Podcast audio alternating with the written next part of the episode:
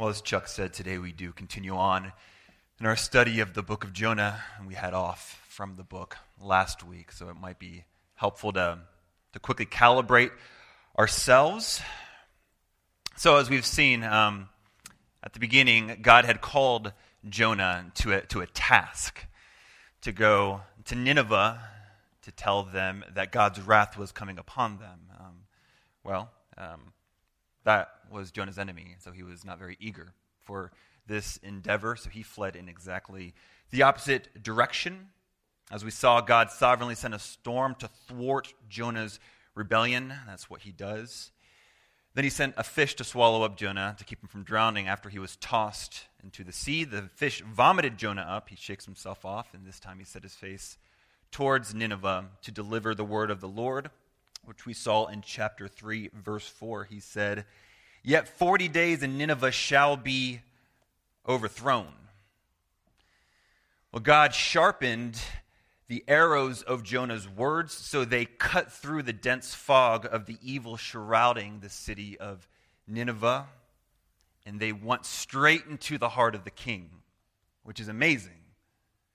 And then the king called for a national day of prayer and repentance and fasting. The king of Nineveh, the most evil city probably in the known world at the time, at the preaching of, of, of Jonah, called for a national day of repentance.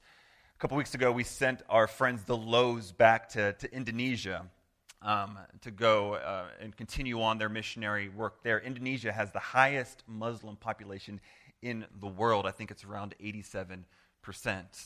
Um, imagine if the Lowe's called us this week and said that after their first attempt to preach the gospel, the president was there. The president got converted, and now through all the news outlets, he's encouraging the country to turn to Christ, and in fact, they all have. That, that's what it would be like. That's what happened in Nineveh. That's what Jonah had been a part of, so he must have been elated, right? I mean, what could be more joy-inducing for a missionary, a prophet, especially one who still had the stench of fish on him to remind him of his need of salvation that he had just received? This would be very exciting, right? Well, not so fast. The end of chapter three again. God relented of the disaster that he said he would do to them, and he did not do it. And then now we turn to our text today.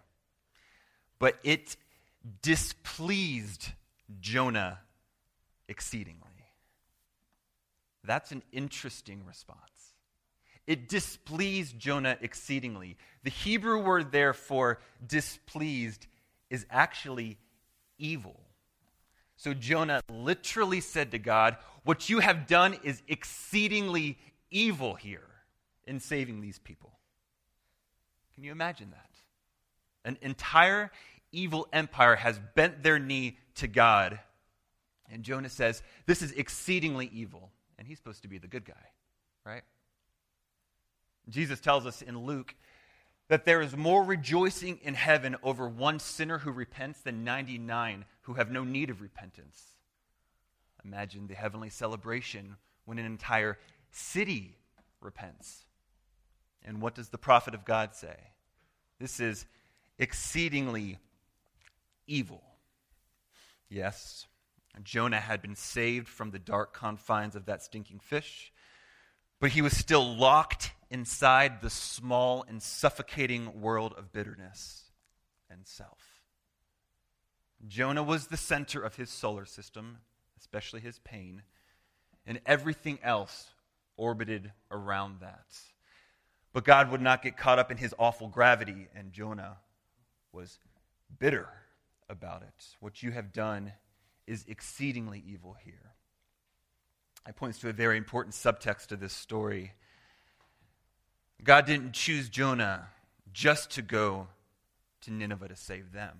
Jo- God chose Jonah to go to Nineveh to help save himself. Remember that it was just a few days prior that Jonah had experienced a sort of spiritual renaissance. Remember the end of his prayer in the belly of the fish? two verses nine. "But I with the voice of thanksgiving will sacrifice to you. What I have vowed I will pay, Salvation belongs to the Lord. This is what Jonah had just said. You see the spiritual amnesia here?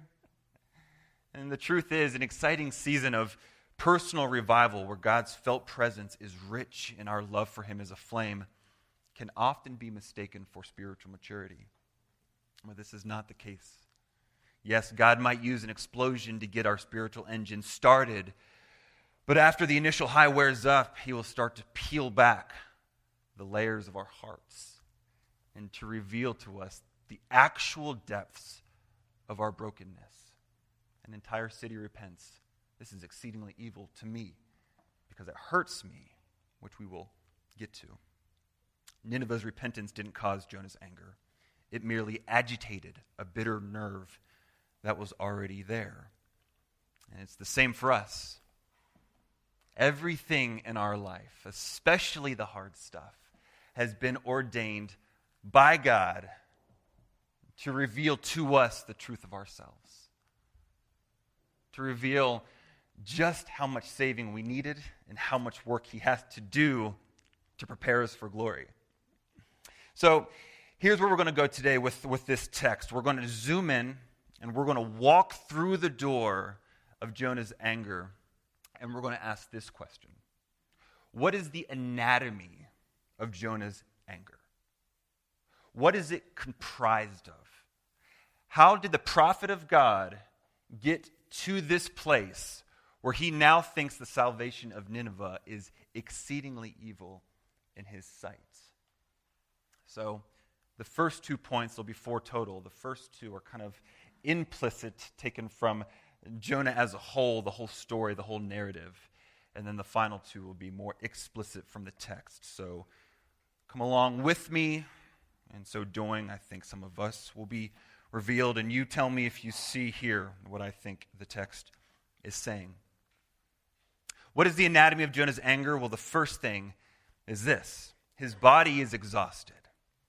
His body is exhausted. The verse that probably embodies this most explicitly is verse three in our text today, where he laments, "Therefore now, O Lord, please take my life from me, for it is better for me to die than to live." Now, it might be easy to miss this. It's easy to read this and think, how could Jonah go off the rails so quickly? But this brother's been through the ringer. He has taken flight to Tarshish. He was in storm at sea, was thrown overboard, was swallowed by a fish, then vomited. Then he made the journey through the gates of his enemy to preach to them of their impending doom. This is a heck of a week. Um, so he's exhausted, and he's in a really fragile state. And while I would say out of the four, this is probably the most surface, it's not insignificant. And it helps to kind of humanize this situation, right? I mean, friends, we're all Jonah. That's the reality of this story. If you're a parent, you know that being exhausted um, is a cue for the emotional ungluing of a little one, right? If a baby starts to just become unglued, what are the two primary reasons? Either they're hungry or they're tired. And this points to a very significant reality. We are holistic beings.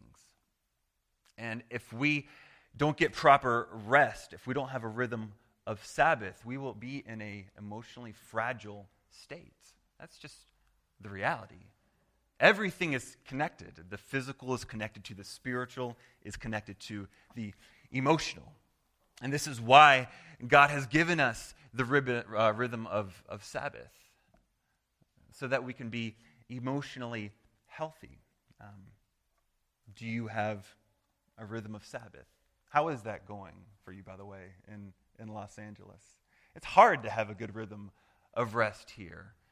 In fact, being busy is often actually seen as a as a virtue in our culture often, right? Doesn't it feel good to say, I was so busy this week? It just feels productive. Uh, but the reality is it's it's not a virtue if it's at the expense of your emotional health, which then gets projected onto your family. You might say, I need to provide for my family, where there's more ways to provide than just financially. Do you have a rhythm of rest? Furthermore, friends, We have a very real enemy who understands our fragile condition far more than we get it. You think that um, Satan wasn't present in any of this with Jonah? The evil empire of Nineveh had just turned to God. You think that he wasn't upset about that? You think he might not have taken aim at the prophet who was responsible for this? Jonah's body was exhausted, and he was very vulnerable to this attack. Think of when our Lord went to go prepare for ministry. He went forty days into the wilderness to fast and pray. When did the enemy tempt him? Was it at the beginning, when he was strong and could withstand the temptation easily because of uh, physical fortitude? It was not. It was at the end of the forty days. It says when he had completed forty days, then the tempter came to him. The point is, rest is not just a physical act. It is a spiritual act.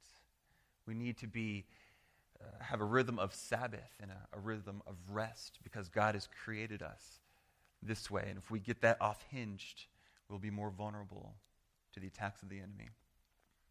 So, how you doing here? Something I've personally tried to implement into my daily rhythm, just so I can even have touch points during the day, is at noon and four, I've set an alarm that just when it goes off, I have a little book that guides me through like five-minute devotional, just to kind of recenter myself. And and as I was working on this exact part of the sermon that went off, and this was the text that the book had me read. Uh, Isaiah forty, it says, uh, "The Lord is the everlasting God, the creator of the ends of the earth. He gives power to the faint, and to him who has no might, he increases strength. Young men shall fall exhausted, but they who wait for the Lord shall renew their strength." And I sense that that wasn't an accident. Jonah was utterly exhausted, and it's no stretch to assume this contributed to this embittered outburst. So first, there's that. Next, his ego is embattled. Jonah's ego is embattled. So where do you see yourself as the most competent? Like, what is like your thing, your area of expertise? How do you feel when somebody uh, questions that? Somebody challenges that? Somebody offers you a suggestion on how you can do that thing better? Jonah was a prophet. Remember what he said to Nineveh? This is back in chapter three. Jonah called out, "Yet forty days and Nineveh shall be overthrown." That was the end. And the people of Nineveh believed God, and when God saw what they did, he relented of the disaster that he said he would do to them. So notice how nowhere in this account does Jonah actually let them know that repentance is actually an option on the table. Well, clearly it, it was. That's what happened. That's what God's intention was. But that wasn't what Jonah was interested in. He was interested in going and declaring the impending judgment of Nineveh. But God didn't comply. God decided that grace would win the day. And so Jonah took the fall, pride-wise, not Nineveh. And for me, this can rear its ugly head in a minute. I, I might say that I don't mind being critiqued or corrected. Oh, but man, when it happens, it takes all my energy. I bend it on it to keep the legal defense team that rises up in me to let you know just how brilliant and wonderful I actually am. Oh, I hate to be corrected. It's like those lizards, when they're challenged, they puff up as big as they can, right? Just to show this is all that I got. I'm like a puffy lizard when I'm corrected, right? I never thought I'd say that through a mic, and I just did. That's what happens. We hate it when our pride is assailed. And this most certainly happened to Jonah here. Jonah was a prophet with vengeance in his veins. He spoke for God, and he would be the mouth that brought Nineveh to her knees. But God decided that grace would have the final say. Jonah wanted to be God's hype man, as it were, for Nineveh's destruction. But God said, no, Nineveh will be saved because I am a gracious God, because that's what kind of God I am. And Jonah was not happy, happy about this. His body was exhausted and his ego was embattled. And thirdly, his enemy, namely Nineveh, had unearthed a deep anguish. And now we're kind of starting to get more to the core here. His enemy unearthed a deep anguish. Let's look at verse two again. And he prayed to the Lord and said, O Lord, is not this what I said when I was yet in my country? That is why I made haste to flee to Tarshish. For I knew that you are a gracious God and merciful, slow to anger and abounding in steadfast love and relenting from disaster. Wow. We're moving closer in. We see that, yes, Jonah was a prophet of God, but Jonah was a profoundly wounded man as well. And see, God doesn't wait for us to become perfect before he uses us, and praise God for that. He wouldn't have a very deep bench. He wouldn't even have a starting lineup if that was the case, right? He uses us where we're at in our ministry to expose our wounds and our weakness and our sin. There's been a debate in the environmental world recently concerning this issue of, of fracking. Have you heard of that? That's a real word. I didn't make it up and I didn't just swear. Fracking. And it's a it's a technique to get deep down into the earth to uncover some raw oil down there. And they drill down and they have this high-pressured water that goes down and breaks up the rock so that they have access to the oil. That's what God is doing to Jonah here. He's doing some deep-level fracking of his soul to show the deep pain that really is there. God doesn't wait for our compliance to say this is an okay technique. He will do whatever it takes to reveal to us the truth of ourselves. Jonah hated Nineveh, friends. And this wasn't for no reason. Nineveh was a very evil place. They were bent on world domination. They had oppressed Israel. Was Jonah's parents involved in that? Was his grandparents involved in that? These are generational wounds. You don't just wake up somebody and hate somebody at that depth of a level. Jonah had some wounds here, and this had uncovered those wounds. This is not insignificant. This is not just like a childish outburst. It's as if the scab that covered the wound in Jonah's soul had been ripped open. Now all that bitter pain was oozing out. See, before this whole ordeal, if you would have asked Jonah if he was a compassionate, forgiving person, he probably would have said, uh, relatively speaking, I'm pretty good. I'm a prophet. I know God's law. I abide by it as close as I can. Externally, he played a good religious part, but God knew the one well in his heart that still pumped toxic blood in there. And that's what he pressed on, because that's what he was after. Unfolding Jonah, this is still in your hearts. And it's bitter, and it's poisoning you. Who is it for you? Who is that person for you? Just their name, oh man, causes you to cringe. Maybe it's God. Even on Mother's Day, maybe that brings up something. Who is it for you? John Calvin says it this way. As long as everything is going smoothly and pleasantly, we present ourselves with a kind of gentleness.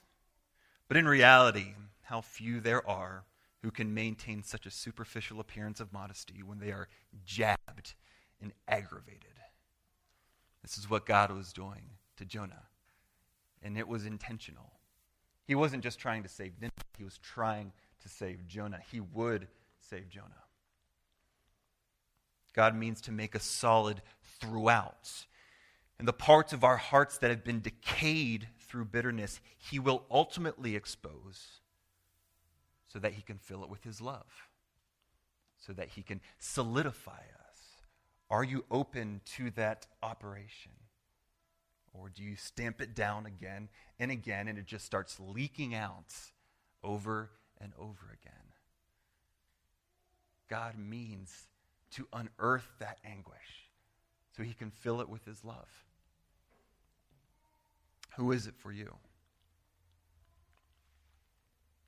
I remember back when I used to play music, some of my friends' bands actually made it pretty big. And I got to the place where I couldn't even go to shows anymore because it hurt so bad to even be in a music, especially when I stepped away from music. there was a long time where I couldn't go because I, it hurt so bad to see that they had made it and I had not. And I, I, they weren't my enemies. But my identity was so caught up in that, that there was a deep sense of loss and pain that I hadn't made it. And this is one of the hardest parts of becoming more self-aware. You realize, I've got a lot of pain leaking out everywhere. Especially when you become self-aware and start to study some of this stuff. You're like, oh, dear Lord, I can't believe some of the things I've said. I can't believe how broken I really am. Here's what I want you to hear today. This is God's grace. This is God's grace. The fact that you're aware of deep anguish means God's doing a work in you. This is God's grace. The only way out is through. The only way out is through. If we push it down, it'll just leak out. So God gives Jonah the treatment all in one go, and it is a hard work, and it is a gracious work. Paul, in speaking to the Colossians, was exhorting to them to put to death what was earthly in them. And he mentions obvious sins like sexual immorality and covetousness, but then he goes on to say this in Colossians three, eight through nine. But now, you must put all that is earthly away: anger, wrath, malice, slander. Seeing that you have put off the old self with its practices and put, put on the new self, which is being renewed in knowledge after the image of its creator. Notice this, this language. It's a continual process of being renewed. I feel this anger. I feel this malice. It erupts in slander. That is not who you are now in Christ. You are in the Spirit. Sometimes like that, God will heal a wound, and praise God when he does. And it's just gone, and you can smile, and you're fine. That's not the normal way. Typically, it's over and over again, applying the balm of his love. And it's a long journey. It's feeling it again, that deep anger, even that deep anger that's become sin, and hating it, and praying, Lord, help me. Because the truth is, we can't do it in the flesh. We can't do it in ourselves. This is the work of the Spirit. He renews us over and over again. And that's why I actually find this passage to be incredibly encouraging. I really do. It might seem like a low point for Jonah. In some ways it is. But if we read too quickly, we will miss an incredible combination of words. If we go back to verses one and two, look at the hinge between the two. It says, this displeased Jonah exceedingly. He was angry, and he prayed. Do you see that? He was angry, and he prayed. That is huge. He didn't run away like he did last time. He was angry, and he prayed. Friends, we can come to God with all of our stuff. We don't need to clean ourselves up to come to God. You do realize that, right? You do realize God knows all of your pain, all of the stuff you've been through. And oftentimes I feel like God can't handle this, so I create these construction paper leaves and put them all around me and go to God in prayer and say, okay, I've had a good week. I'm doing fine now. Can we talk? And he just says, really? Really? I know the brokenness of your heart. Bring it to me. You know the biggest category of Psalms? It's laments. Why have you utterly forsaken me? Jesus quotes the Psalms from the cross. My God, my God, why have you forsaken me? Consider this. The Holy Spirit inspired David to write those prayers, prayers to teach us to pray. That's important. It says you're allowed to talk to God like this because it's only in the truth that healing actually happens. So this is huge. Jonah was angry and he prayed.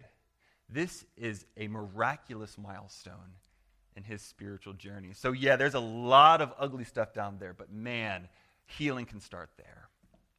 Do you do that? Do you go to God in the truth of who you are? Say, Lord, this is the truth of who I am, and I need you to be with me in this place. He's already there. It was in your sin that he died for you. He's not scared of it now, as one of my professors says over and over again. And we even see this at the end of the text. Look at God's response to him. It is so kind. Remember what Jonah had said? He pointed his finger at God and said, what you have done is exceedingly evil. How does God respond to this blasphemy? He says, do you do well to be angry? Essentially, how's this working out for you, Jonah? He's he's just not put off by it. It's almost like a father sliding up next to a son on a bench, putting his arm around him as he's just raging, and he says, how you doing? This is exactly what God meant to do to Jonah, to get him into this place, and now he's with him in the truth of who he is. He doesn't call down curses on him. He says, how you doing? How you doing? You see it now? It's ugly. I know. Let's work on that. It is a beautiful thing, friends. Run towards God in your anguish, and yes, in your sin, not away. He's not afraid of it. Matt Chandler, the president of Acts twenty-nine, has said, you can tell how much a man gets the gospel by where he runs after he sins. Does he run to God? Does he run away from God? Let's run to God. His body was exhausted and his ego was embattled. His enemy had unearthed the deeper anguish of his soul. And finally, the last piece of this, he had forgotten his own need of grace. Jonah had forgotten his own need of grace, and now we are at the center. It's almost comical, really. Jonah had just been saved from certain death. He had just experienced firsthand the mercy and grace of God, and yet this is the very thing he reprimands God for displaying to Nineveh. That is why I made haste to flee to Tarshish, for I knew that you are gracious and merciful, and slow to anger, and abounding in steadfast love, and relenting from disaster. Today is my three-year anniversary of being at Prism. Did you realize that? The internet told me. Um, I was driving. Oh, yeah. Well, uh, no, that's not the point. That's right. More of that. That's more of that.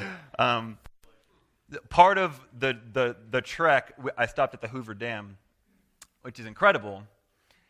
And picture this. Me standing at the Hoover Dam, this massive wall of concrete, which is the only thing saving me from being swept away in a deluge. And now imagine my enemy comes onto the platform, and I say to the operator, open this dam! and, and he doesn't. And then I start cursing him because he won't open the dam. You've heard that song, Thank God for Unanswered Prayers. That's a prayer that I wouldn't want answered. Because you know who else is getting swept away if that dam opens? Me. This is what Jonah says. Jonah is the man standing in front of the Hoover Dam, cursing the operator for not opening it up, forgetting that he himself is being saved. Oh, our, our spiritual amnesia. How much grace we can have with ourselves and how often we hate it when we see it displayed towards others. And friends, that's why at Prism, the gospel is the center of all that we do.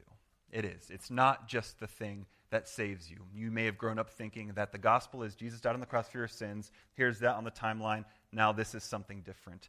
The gospel is the rising sun of our lives every day, where we bask afresh in what God has done for us in Christ. And then that reorients our lives. That colors everything we do. The gospel colors everything. What is the antidote, the antidote for anger and bitterness? It's basking in the light of the gospel. In the flesh, you are probably justified in your anger, forgetting all the people you may have hurt along the way. But in that moment, you feel justified. That's why the ground is level at the foot of the cross. People who live beneath the cross aren't quick to curse God for showing grace to others, because they recognize it took that to save me. And it's true. That's what Christ has done. He tore down the dividing wall of hostility between you and God. And man, when you dive into that spring and let that wash over you, it'll change the way you feel about others. It'll be a salve on the deepest and most aggravated pains. That's why we need the gospel day after day, because I forget it every day. The Apostle John helps us here. First John four, he says, we love because he first loved us. We love, why? Because he first loved us. And if anyone says, I love God, and hates his brother, he is a liar. And this commandment we have from him, whoever loves God must also love his brother. So, I ask you again, how are you doing here? Where is it in your heart that God needs to heal? That wound that you think that I could never let go of this. You might, you might say, you have no idea what this person has done to me. You're right, I I don't have any idea, but God knows. That was the reason he sent Jesus. It was good news for people who were in a lot of bad news. It's good news for people who have sinned against, but we're all sinners who have been sinned against. Some in deep ways. I, I get that. That's why this is a process, a daily renewal. The Holy Spirit applying the love of Christ over and over again. But are you open to it? Or have you buckled down and just leak out from time to time, not realizing that this is churning lava that God wants to release from you? This is not theory for me. I am a veteran at harboring bitterness, and man, I've talked about it before, but seven years ago, I was in the black hole of bitterness, and my one Christian, or one Christian friend said to me in the midst of that, and I, I still hear this ringing in my ears, there's one person in particular that I was so bitter at. And she said, you do realize that if you were held to the standard that you were holding him to, you would be utterly crushed. And I said, that's true. That's true. Man, I'm thankful for grace, as we all should be. So let's allow the Spirit to perfect us in love. Piece by piece, dismantle the anatomy of our anger. Open ourselves to the truth of who we are, invite the Spirit in, and God will be faithful in that. Let's pray. Father, even in this text today, um, that you are slow to anger, that you are kind, that you have not repaid us according to our deeds, but you have lavished us with the love of Christ. Even as a congregation right now, Lord, I, I pray that we can sense that. That your love would almost be like a, a stream flowing through this place, and, and all the cracks in our hearts that have felt dry and have been eaten away by bitterness, they might be filled up by the stream of love. And Father, we confess we cannot do this on our own. We need your love to be poured into our hearts through the Holy Spirit. That's what you said you do. We need you to do that even now. So help me. Help my friends. Help us to live beneath the cross. And Father, I, I'm sure that there are some, even in this last hour, who have been reminded of some deep pain. I, I pray that your Spirit would give them wisdom. What do they do with that? I, I pray that if it's some gnarly stuff, that they would find a close Christian brother or sister to walk alongside of them in it. Maybe a Christian counselor, whatever they need. But I pray that you would continue a healing work in our congregation, in all spheres. For your glory, for our joy. In Christ's name.